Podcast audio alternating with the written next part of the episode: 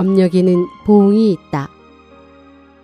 불가의 선악보응 글 서웅님 데니가 나타나면 주변의 모든 사람들이 그녀를 바라보는데 그러면 데니는 매우 득의양양해 한다. 데니는 검은 옷을 입었고 허리에는 자전거 체인을 감았다.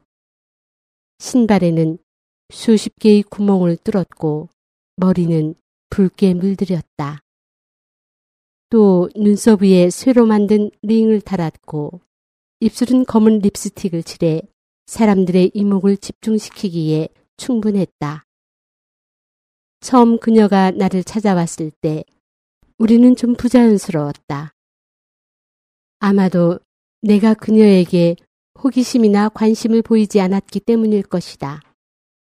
하지만 나는 그녀의 의상을 통해 그녀의 정신 상태를 알 수 있었다. 나는 그녀를 통해 고통스럽고 절망적인 한 생명을 보았으며 그녀의 마음이 공허하고 자신감이 없다는 것을 알 수 있었다.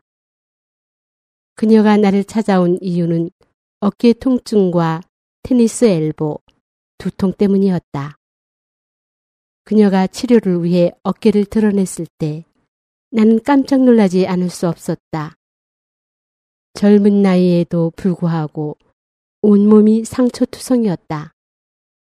여러 개의 상처와 채찍 자국이 남아 있었는데 이 상처가 아물기도 전에 새로운 상처가 더해져 차마 눈두고 볼 수 없을 정도로 처참했다. 세상에 대체 누가 이 모양으로 만들었어요? 나의 질문에 그녀는 대수롭지 않다는 듯 대답했다. 남자친구가요. 하지만 이미 사과했어요.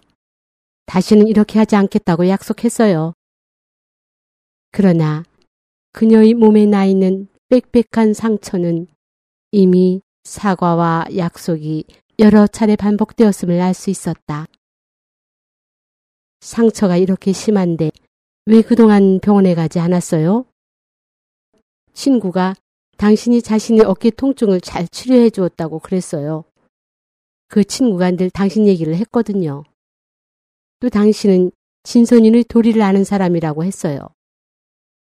여기까지 들은 후 나는 전율을 느끼며 그녀가 과거에 무슨 짓을 했든 금생에 대법의 소문을 듣고 나를 찾아왔구나. 그렇다면 나도 성심성의껏 최선을 다해야겠다고 생각했다. 나는 그녀에게 인과와 윤회, 선과 악에는 보응이 따른다는 것을 알려주며 수련에 대해 말해주었다. 그녀는 내 이야기를 아주 진지하게 듣더니 내게 자신의 처지를 하소연했다. 데니는 8살 때 아버지로부터 버림을 받았다. 그녀의 아버지는 딸을 차에 태우고 먼 곳으로 데려가 버렸다. 그러나 데니는 며칠을 걸어서 집으로 돌아왔다. 이후로 그녀는 인생은 고독과 학대 둘 중 하나를 선택하는 것이라고 여기게 되었고 후자를 선택했다. 버림받지 않고 다른 사람들과 함께 할 수만 있다면 그녀는 그 어떤 학대든 감당했다. 그녀는 온몸이 만신창이가 되도록 흠씬 두들겨 맞은 후 버림을 받는 불행을 반복적으로 겪고 있었다. 그녀의 자신감은 더욱 상실되었고 고독감에 공허함이 더해졌다. 그녀는 자신이 받는 학대에 대해 마비되어 무감각해져 있었다. 나는 과거에 누구였는지 모르겠어요. 꿈을 꾼 적이 있는데 집에서 나를 못 살게 굴던 사람들을 모두 통쾌하게 괴롭힌 적이 있어요. 오빠는 내게 맞은 후 땅에 꿇어앉아 잘못을 빌었고 또 아빠와 엄마는 그때 화가 풀리고 기분이 좋아진 것을 느꼈어요. 내가 말한 엄력 윤보의 도리를 들은 후 그녀는 이렇게 말했다. 만약 당신의 말처럼 엄력이 돌고 돌아 보응을 받는다면 어쩌면 내가 과거에 정말 그들을 그렇게 대한 적이 있었고, 그래서 지금 내가 빚을 갚고 있을지도 몰라요. 그녀는 생각에 잠긴 듯이 말했다. 선생님, 저 같은 사람도 구도받을 수 있을까요?